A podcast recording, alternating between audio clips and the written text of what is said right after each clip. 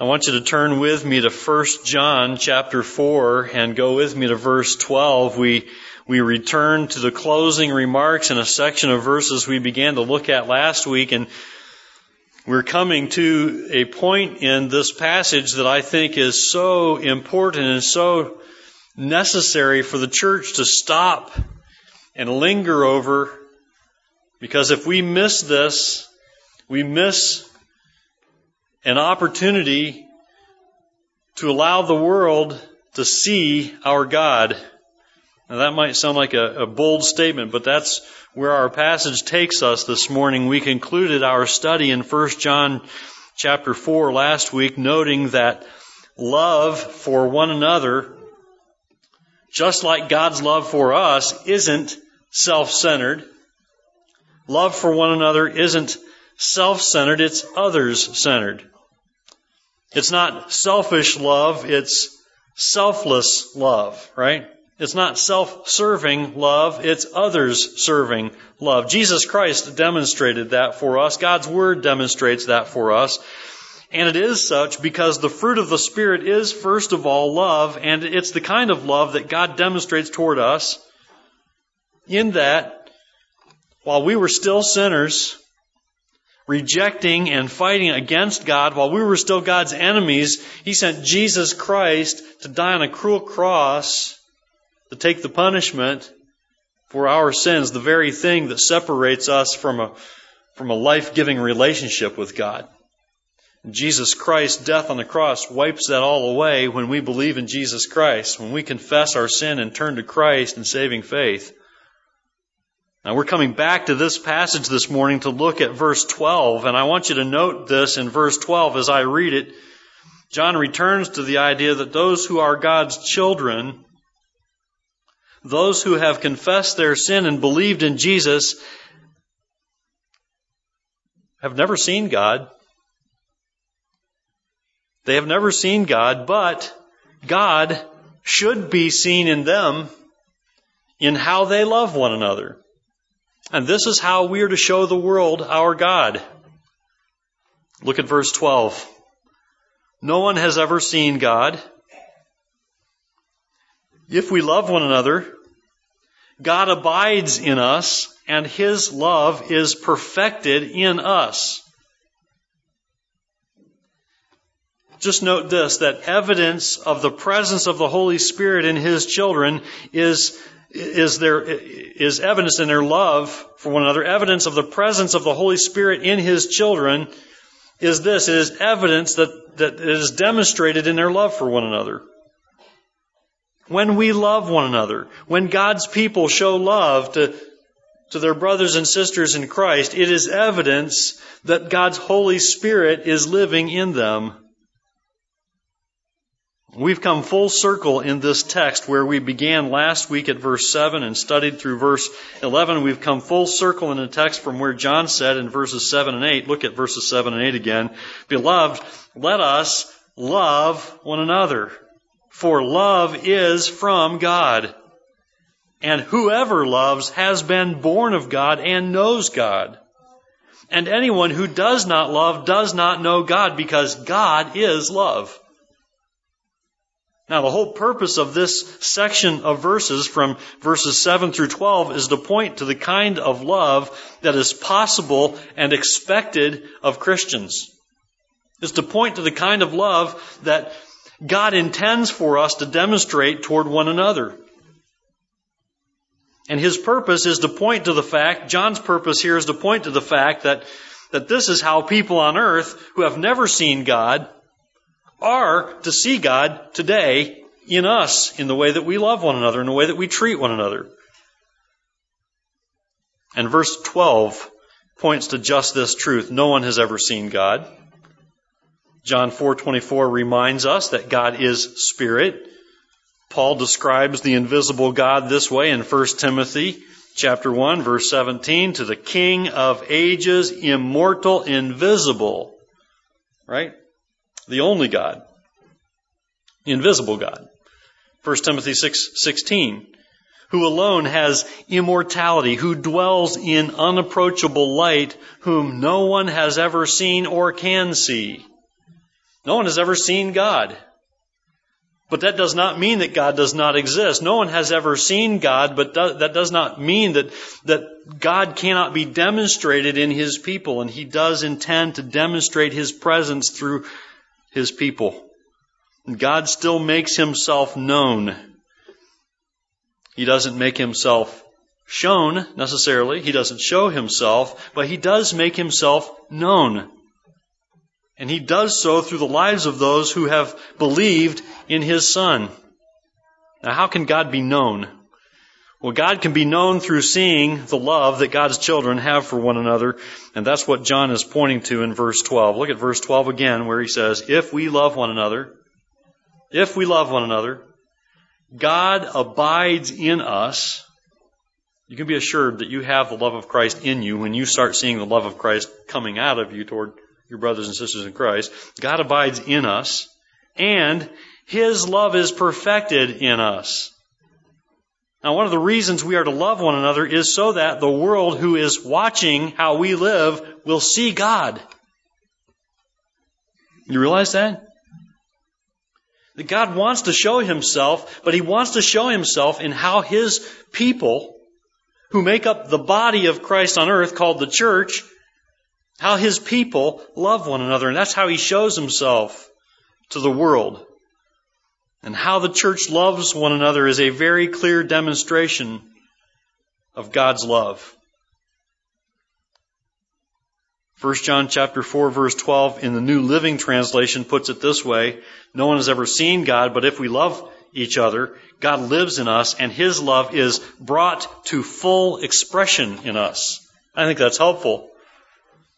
God demonstrates His love in and through us when we love others as His Word commands, and it comes to a full expression in the way that we express God's love for us toward one another. Note too that John points to where this love comes from. Because as you and I begin to look at a passage like this, we think, well, how am I supposed to love like God? That's, that's a bit challenging, isn't it? To love as God loves us we need to stop and realize that this love is not something that we conjure up ourselves. It is not in and of ourselves. Note too that John points to where this love comes from. This love comes from God, isn't it? Doesn't it? It is God initiated. Note that this love for others is not self initiated. Because if God is living in you, you shouldn't have to initiate this love. God initiates this love in you. It is God initiated, and being such, this love is perfected by the work of the Holy Spirit in His children. This love is initiated by the Holy Spirit in His children. And it is confirmation of salvation, as we've noted, but it also grows and flourishes as we do our part. You see, we do play a part in this. The Holy Spirit initiates this love, and He grows it in us, but we do have a part to play, don't we? And that part is obedience to God's Word. We must never forget that this love will not grow in us. It will not overflow from our lives to our brothers and sisters in Christ.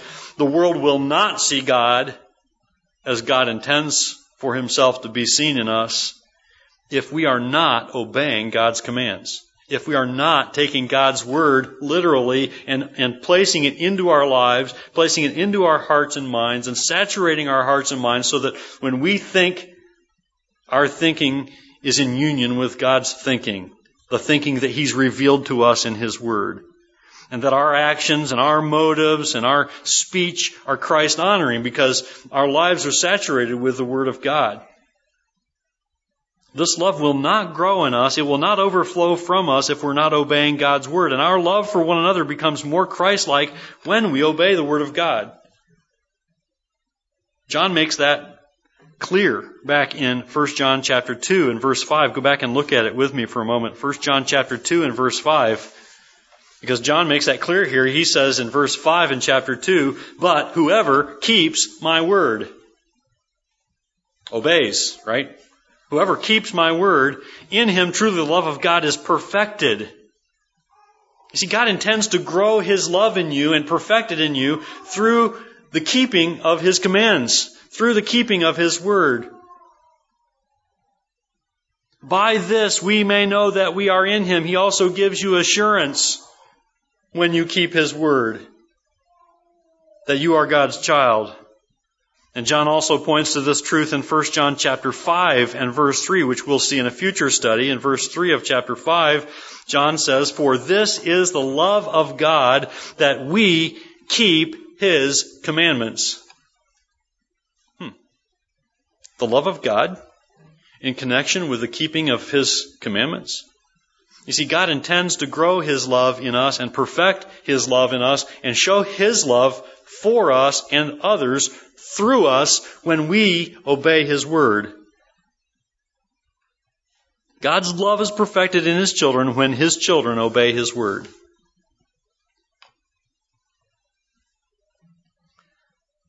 But we have a problem.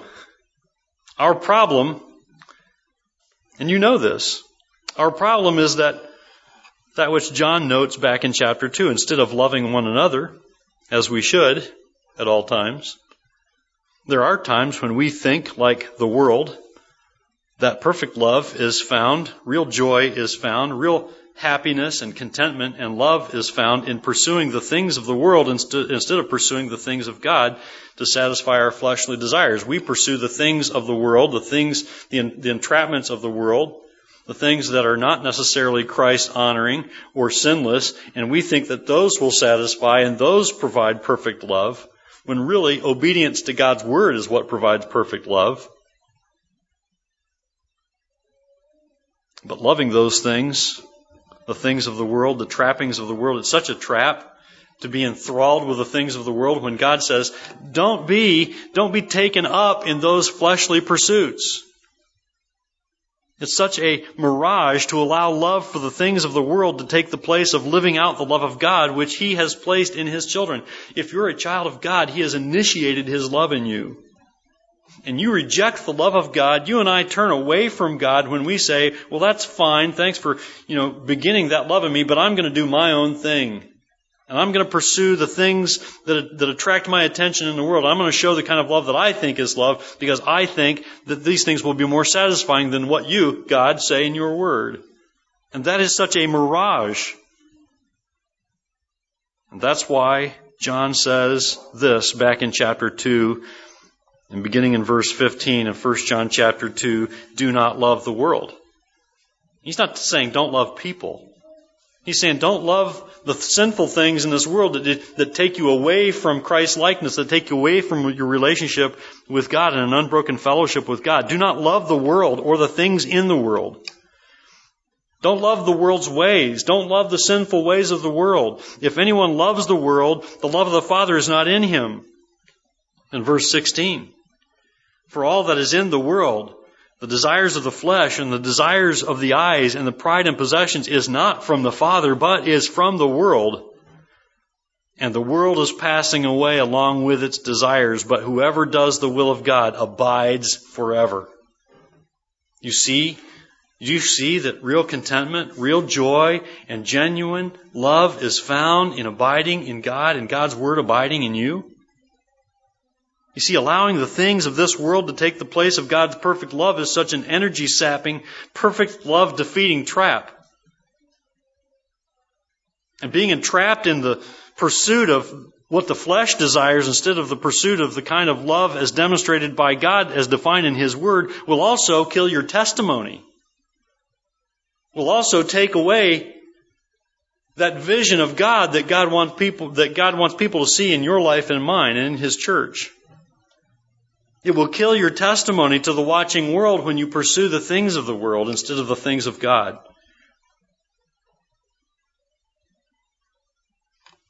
But 1 John 2:15 whoever does the will of God abides forever. And 1 John 4:12 if we love one another God abides in us and his love is perfected in us. Now we must learn and I'm not telling you anything you don't already know, but we must learn to, that obedience to God's Word is the only way to live out the perfect love of God and to demonstrate the perfect love of God to the world that's watching the church. Now, I want to suggest this morning what that might look like in the church. I want to get very practical in our remaining moments together here this morning because sometimes we measure love in a very narrow view, right? We put love in a little box and we say, well, I greeted so and so, you know, they must know that I love them. I said hi to them. I shook their hand. I, wasn't, you know, mean. I, I said they had a nice, you know, shirt on or a nice dress on or a nice uh, tie on or whatever. You know, we, we kind of, we kind of put love in a little box and we go, well, you know, I, I waved at them the other day in Walmart, right? Or whatever. And that's not, that's fine. That's important. Let's not, you know, ignore one another. But that's a really simplistic definition of love. And what I want to do for you this morning is help you see that, that the love of Christ perfected in us looks, looks far more detailed than what we would like like it to look at times. I shared this with those who were here last Sunday evening, but let me just summarize briefly this morning what I shared last Sunday night because there are a few points here that I think are very helpful to repeat. I think a fitting illustration of what the perfecting of God looks like in God's obedient children is summed up very well in a book that, that I read recently and we just recently placed in our church library and it's circulating now by uh, the author's name is Thabiti Anyabwile. A very tough name to pronounce and I wouldn't know how to pronounce it if I hadn't heard somebody else say it before. But Thabiti Anyabwile is a pastor who, who wrote a book called What is a Healthy Church Member? We just added that to the church library. It's in circulation now. It's one of those books I told our folks last Sunday night. It's one of those books that I very rarely say this because I don't want everybody to think that I'm insisting that you go out and buy every book I recommend. But this is one book I think everybody in the church ought to read. And if I could, I'd buy everybody a copy and give it to you because I think it's one of those books that we all need to take to heart and, and uh, follow the admonitions here from this godly pastor who says this is what a healthy church member looks like. And I just want to take a list that he gives us because he, he connects love and church membership, and he connects love and church attendance in a, in a, special way here that helps us kind of broaden the horizon and help us understand that love is far more than just saying, hey, how are you? Nice tie. You look good today. See you later next week, okay? Love is far more than that. Thabiti Anyabwile says that the mark of Christian discipleship, the, the mark of Christian discipleship is love, love of the kind that Jesus exercised toward his followers. Ought to be very clear to us. He says that mark of Christian discipleship is love. What he's saying is, is that a mark of a true follower of Christ is that they love, that they learn to love, they grow in love. And so Anyabwile says the mark of Christian discipleship is love, love of the kind that Jesus exercised toward his followers, love visible enough that men will recognize it as belonging to those people who follow Jesus. He's saying exactly the same thing as 1 John 4:12. Real love in the church will be evident to a watching world. God's love in the church will be evident to the watching world by how we treat one another. And then he suggests that what this looks like in the lives of God's children living out the love of Christ toward one another is this. And these are su- such helpful points because we tend to think in limited terms when it comes to loving others. And this will kind of broaden the horizon for you. Anyabwile contends that God's children living out the love of God toward one another looks like believers who do a few things. One, he says, they attend church regularly. That sounds interesting, doesn't it? You're telling me that, that love for God's people includes attending church regularly? He says, because we need to be present. This is common sense stuff in a way. Because we need to be present. We need to be known. And we need to know others and be active in the church to make Christian love possible. You see, and don't misunderstand me. I want you to be very, very clear on this that I am not suggesting by any stretch that those who call Higgins Lake Baptist Church home must be here every time we unlock the front doors. I'm not suggesting that. But on the other hand, we can't be hit and miss in our attendance. We can't withdraw ourselves at times and merely come in on a Sunday morning and say, Hey, how are you? Nice tie, nice dress. Good to see you this week. Next week, same time, same place. You know, maybe. We got to be very careful we don't go to the other extreme and that we just treat church attendance as something that's to our advantage only. Because real love in the church means I make myself a part of the fellowship. Real love for God's people means I'm here when I can be, and I'm here when, when I need to be. Because there are times when we don't feel like we want to be here, but we know we need to be here, right? And there are times when we might come when we realize we're coming not for our own benefit, but for the benefit of others because I need to be there to encourage others and to build others up. And so I think Anyabwile is right when he says people who demonstrate the love of Christ toward other believers attend church regularly. And I'm gonna, you know, I'm gonna tell you, you have to be the judge of how regularly regularly is for you, okay? But I'm not gonna suggest that every time the doors are unlocked, you have to be here or you're less than. That's not, that's not what we're talking about. But we are saying that we must do more than just a meet and greet and the, and the time of fellowship we have in the, in the center aisle at the beginning of our services is sweet. But that better not be all the fellowship. That just be that ought just be the the the the, uh, the beginning, right? That ought just be the the spark that lights the fire in us, in a way. You see, the way I envision fellowship among God's children is that we regularly attend and we get to know each other and we have opportunities to learn the needs of others. And someone has a need and we hear about it and we go help meet that need. Whether it's visiting someone who's in the hospital or taking a meal to someone who is in need or helping fix somebody's car or whatever it is. We begin to learn about one another and we begin to, to know one another. We have to be present for that, don't we? We can't withdraw ourselves and be infrequent and actually know God's people and demonstrate the love of God to them in a hit or miss fashion. Closely associated with that, Anyabwile says they also seek peace. They seek peace. You know, a committed church member, a member who truly loves, is committed to the maintenance of peace in the congregation. You know, a person who's seeking peace is going to practice the charge from Paul in Ephesians chapter 4 verses 31 and 32 where Paul says, let all bitterness, let all wrath and anger and clamor and slander be put away from you. Along with all malice, be kind to one another, tenderhearted, forgiving one another as God in Christ forgave you. Now I've got all kinds of illustrations about how we can be peacemakers in the church, but I'm not going to even begin to give you those. Because I think every individual in this fellowship could have some other application of what it means to be a peacemaker, some instance in their week, because I think each one of us will have an opportunity in the week ahead to be peacemakers in the church or peace destroyers in the church, okay? And, and for every one of us, there's some situation, or maybe many situations, where we can be a part of the process of making peace in the fellowship and demonstrating the love of Christ that, that God is growing in us toward one another, or we can be those who create divisions and fractions and disagreements. I'm not saying we all have to think the same thing. But those who love like Christ, those who are seeing the love of God being perfected in them demonstrate that they are peace seekers and they seek peace. That's why, and I think I noted this last Sunday evening, that's why in your bulletin every week we put that little white half sheet. That, that little half sheet about making peace. Because that is where the devil would love to get a foothold among us.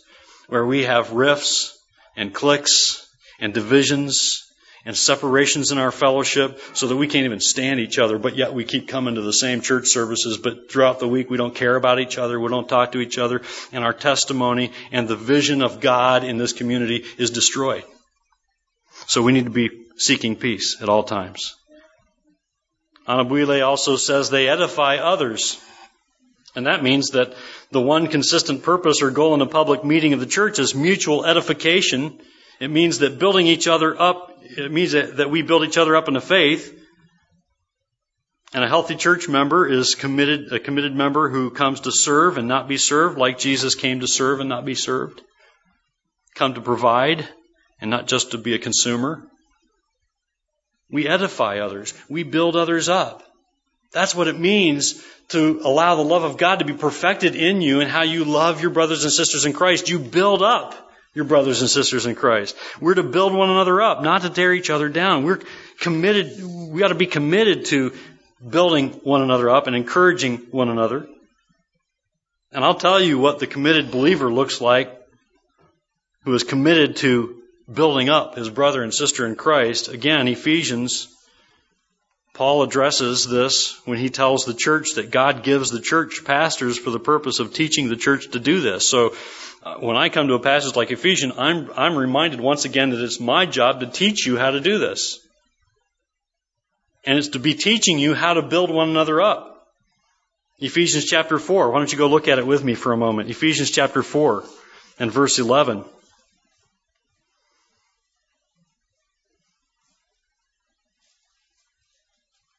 You see, we're getting these glimpses from God's Word that show us snippets and sections about what it means to demonstrate the love of God toward your brothers and sisters in Christ. And Ephesians chapter 4 verse 11 helps. And he give, gave the apostles, the prophets, the evangelists, the shepherds, and teachers. Why? Why did God give your church a pastor? Why does God give any church a pastor? What's the purpose of having a pastor? Is it, is it so that your pastor can do the work of the ministry? That's not what verse 12 says. It is to equip the saints for the work of the ministry, right? It is so that you can be equipped, so that you can be fully geared up and ready to do the work that God has brought us together for, right? And so God gives the church pastors to equip the saints, verse 12, for the work of ministry. And here's what that looks like. For building up the body of Christ. Okay? Yes, it's my job to help build you up and to equip you. Verse 13, until we all attain to the unity of the faith and of the knowledge of the Son of God to mature manhood to the measure of the stature of the fullness of Christ.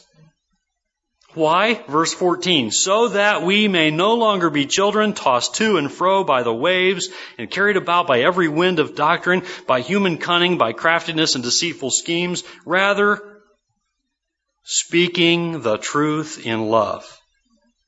Look at that. Speaking the truth in love, we are to grow up in every way into Him who is the head, into Christ. And verse 16, from whom the whole body, that's us. We're the church, the whole body, joined and held together by every joint.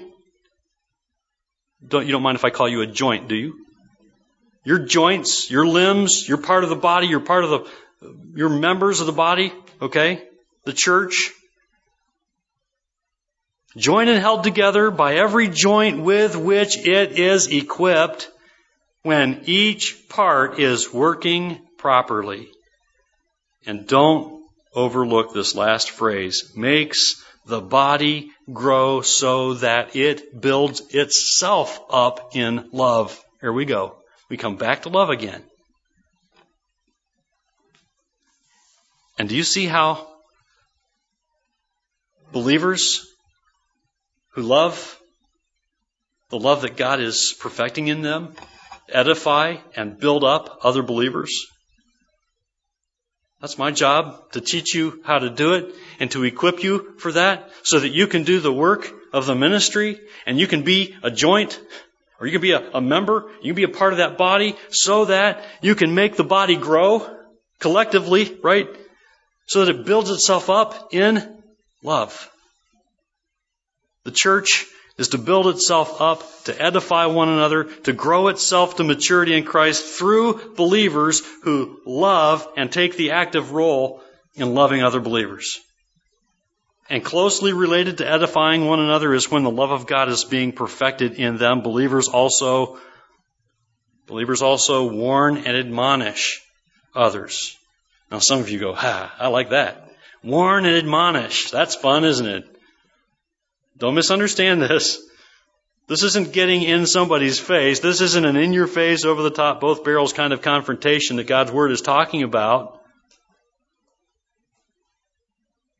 We have to warn and admonish others, being a, being a person who is faithful in the church and being a person who loves other believers. You don't overlook areas of weakness in their lives. You, you gently confront them and help them to mature.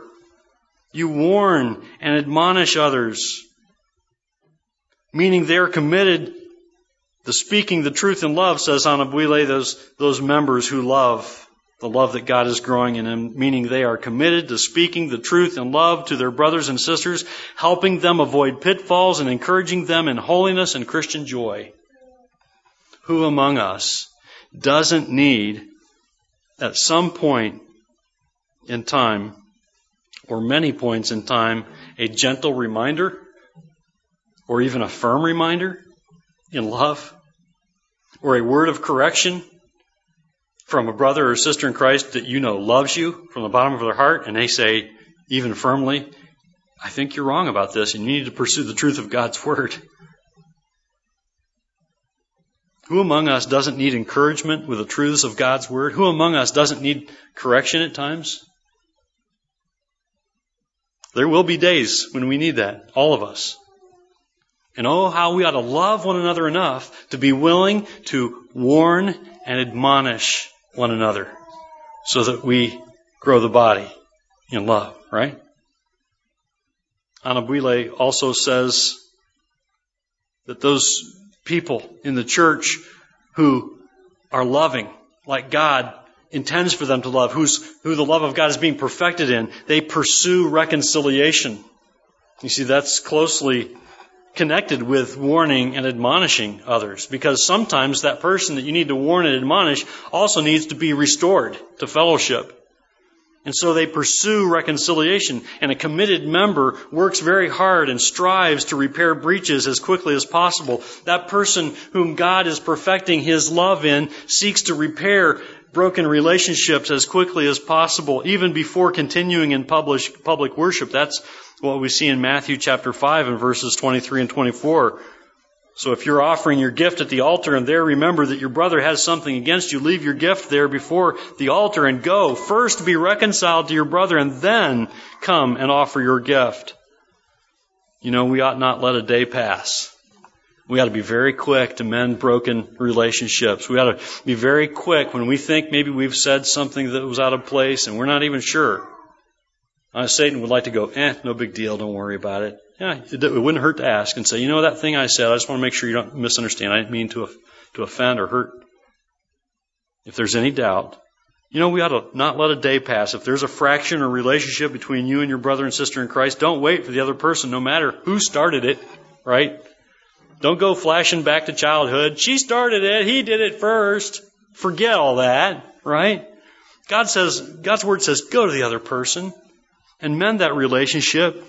That goes right hand in hand with being a peacemaker. Pursue reconciliation. Go pursue peace and do all you can to repair that relationship, which points to another characteristic of those in whom God is perfecting His love. They bear with others. Anybody ever feel like you just keep bearing with and bearing with and bearing with and you just keep bearing with you. This person never seems to measure up to your standards. Forget about whether or not they measure up to your standards. Be concerned with whether, uh, whether or not they're pleasing God with their life. And pray for them. And bear with others. You know, when we pursue reconciliation, we've got to be patient. You hate that word, don't you? I know, I do too. We don't like patient. We want now. We want yesterday bear with others. We've got to be characterized by meekness and humility. Those are two more words that we don't like. Such that we don't think more highly of ourselves than we ought. Oh, I don't think more highly of myself than I ought. I just know I'm better than everybody else. Right? We, we just tend to gravitate that way. And we don't even hear ourselves sometimes. But we need to humble ourselves before God and bear with others how thankful I am that God, day by day, week by week, month by month, year by year, and through my lifetime has been patient with me. And you? They bear with others. They also prepare for the ordinances you know, we don't neglect coming together to observe the ordinances of, of communion and baptism.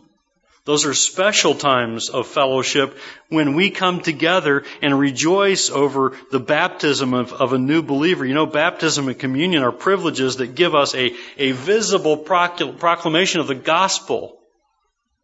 A visible proclamation of the good news that Christ died for sinners and rose again to eternal life. And so it, it's a demonstration of our love for our brothers and sisters of Christ when we don't neglect those times and we come together. And we rejoice in those times. And believers live out the love of Christ when they rejoice at the baptism of new believers and they examine their heart and carefully examine their heart before they participate in the Lord's Supper. And we always take a few moments of prayer before we take the elements. We have that admonition in Scripture. Don't, don't partake of the Lord's Supper with an unexamined life, with unconfessed sin. That ought to actually begin before we gather. But we do take a moment before we take the elements just in case. You know, because God knows that your, your heart and mind, your thinking could experience even sin between your time at home when you prepared your heart to come to the service and enjoy that time of fellowship with the Lord and communion. And so they prepare for the ordinances. Here's one more. Anyabwile says they support the work of the ministry. And he goes on to say, those whose aim is to live out the perfecting of God's love in them give resources, time, and talent to the advancement of the gospel in the church. They live out the Bible's call to the body of Christ. You know, God calls us to give of ourselves because He has been so gracious to give to us, and all that we have remains His, whether we think so or not. And He calls on us to support the work that He is doing in our midst. That, let me just say, that, beloved, should really stretch us and help us to see a fresh picture of what truly loving believers should look like. Because for some of us, we've never really thought in love for our brothers and sisters in Christ in those kinds of terms. I know I don't always, I don't often think that way. And we tend to put our love for others in a little tidy package. And we define love for ourselves, so it's easy for our conscience not to be bothered when we're not quite measuring up to God's standard. But God's idea of love and our idea of love are two different things, aren't they? It would do us good as a body of believers to reflect on the, that, even just that list that I shared with you. Get a copy of Thabiti Anyabwile's book, What is a Healthy Church Member? Get that and read that from cover to cover because it is helpful, Bible saturated book that will help you think about what it means to love your brothers and sisters in Christ. We all need to be pursuing this. Why? This is how God intends for us to live together as a body of believers and how He intends for us to, to make progress in, on this place on earth, right? This is also how the world sees God in how we love one another.